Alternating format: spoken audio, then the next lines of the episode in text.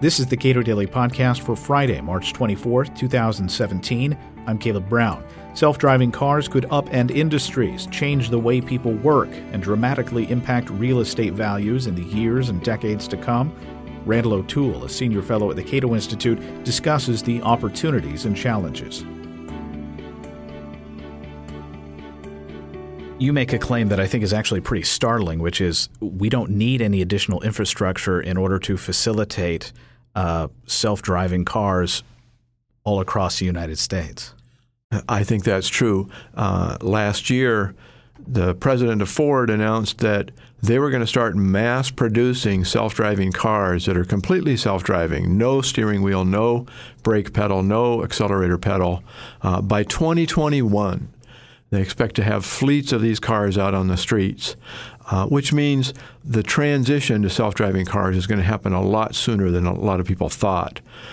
Uh, and self-driving cars are are going to reduce congestion because you can probably fit three times as many cars on a given road uh, as a, a, human-driven car, and they're going to totally uh, replace urban transit, except in New York City. New York City is about the only place where urban transit, I think, will survive self driving cars. By 2030, 2035, uh, anybody who doesn't have their own car will be using shared self driving cars, and urban transit will be totally obsolete.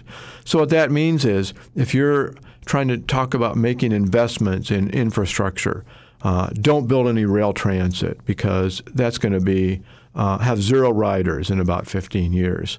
Uh, build new highways only where you have a lot of congestion and you expect to get a lot of use out of those roads in the next five to 10 years because after 15 years or so, uh, that congestion is going to go away anyway. So you might need some new infrastructure for that short uh, transition period. But don't build highways for 30 years from now because you aren't going to need more highways 30 years from now. Why is that? Uh, almost but specifically all, highways. If if self driving cars are going to be such a big thing, you would expect that. Uh, you're saying that the capacity that exists now will be made better use of by self driving cars. Exactly. Uh, almost all congestion is a result of slow human reflexes. And self driving cars are going to have so much faster reflexes that a road that today can move 2,000 vehicles an hour will be able to move six to 8,000 vehicles an hour in the future. And self driving cars are going to change travel habits. And right now, people complain about single occupancy vehicles. In 10 years, they'll be complaining about zero occupancy vehicles. You know, you'll send your car to the grocery store to pick up your groceries, uh, but you won't go in it. Uh, I'm looking forward to the day when I can send my dogs to the vet and, and not have to go with them.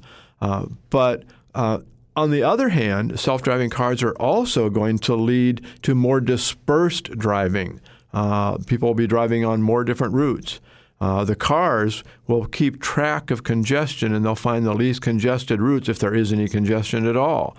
Uh, more people are going to be likely to live further from work, and, and workplaces will also disperse because uh, our sense of time will be different. If we're in a self driving car, we're going to be willing to spend twice as much time getting to work in that car than if we're a car, in a car we, where we have to have our hands on the wheel and our eyes on the road at 100% of the time. There was a, uh, in speaking with one of my econ professors years ago, he talked about how uh, a, a, rich guy that he knew uh, took a car to work and uh, had a driver, and he got a lot of work done uh, in the car on the way to work. And he was sort of, uh, I guess, either vilified or poo pooed over having done that. But that option will be broadly available to people in a way that it hasn't been before.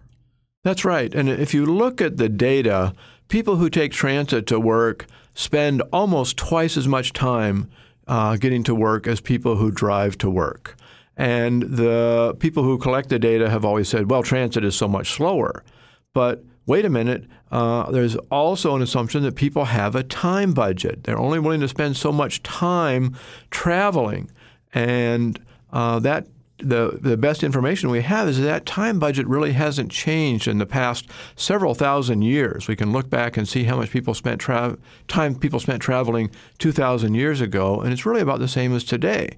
But still, people in transit are willing to devote twice as much time, and it's because they don't have the stress of driving.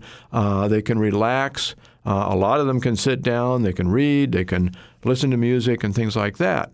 If you can do all those things in your car, if you can read, if you can work on your laptop, if you can watch a movie, you're going to be willing to spend twice as much time. And the cars will be faster too because there'll be less congestion.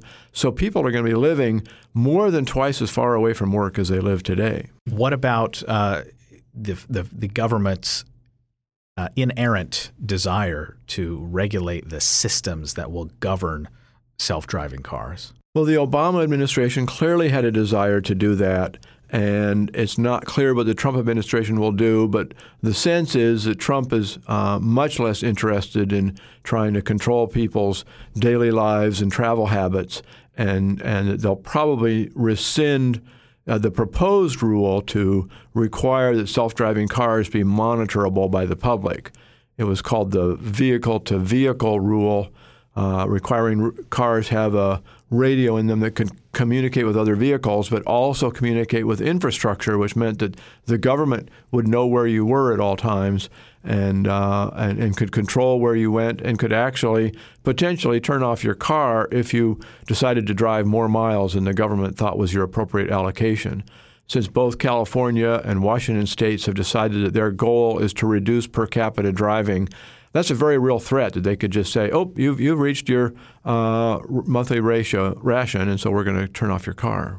Of course, now uh, recent documents released from WikiLeaks indicates that there are exploits that uh, various governments, uh, the CIA notably, had to potentially turn off cars at very inopportune times.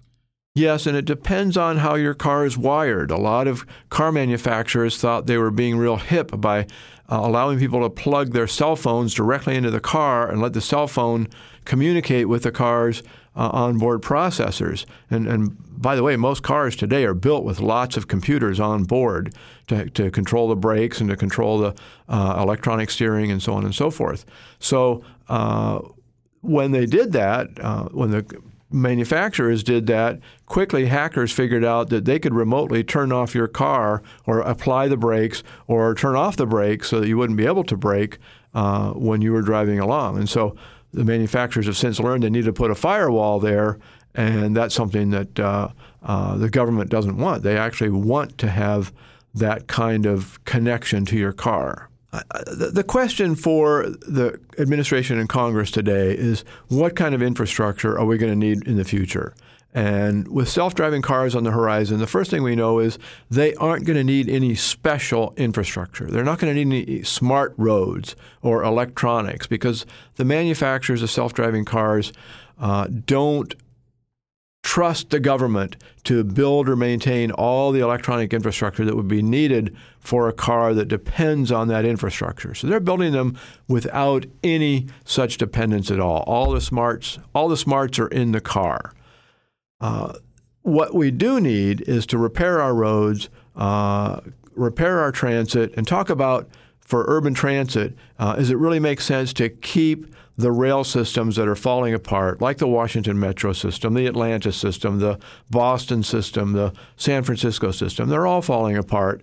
Uh, or does it make sense to replace them with buses, which can be easily phased out if they're replaced by self driving cars? But if they aren't replaced by self driving cars, they can actually move as many people per hour as the trains and do it for a lot less money. Are there uh, spillover effects, uh, positive externalities associated with having just some of the cars on the road be self-driving cars? Absolutely. As, as soon as 20% of the cars on the road are self-driving, you're going to start to see reductions in congestion because, uh, as I said, congestion is caused by slow human reflexes, and one person's slow re- reflexes can cause what's called a pulse, where you get a whole lineup of cars slowing down uh, and uh, if you can interrupt that pulse with one vehicle that has faster reflexes, then the pulse goes away.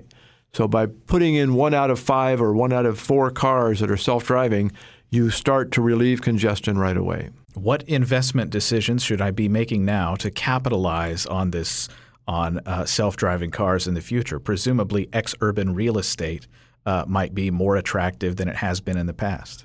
Absolutely. Uh, it's, it's also possible that downtown real estate could be more attractive if self driving cars relieve congestion and allow more people to get downtown.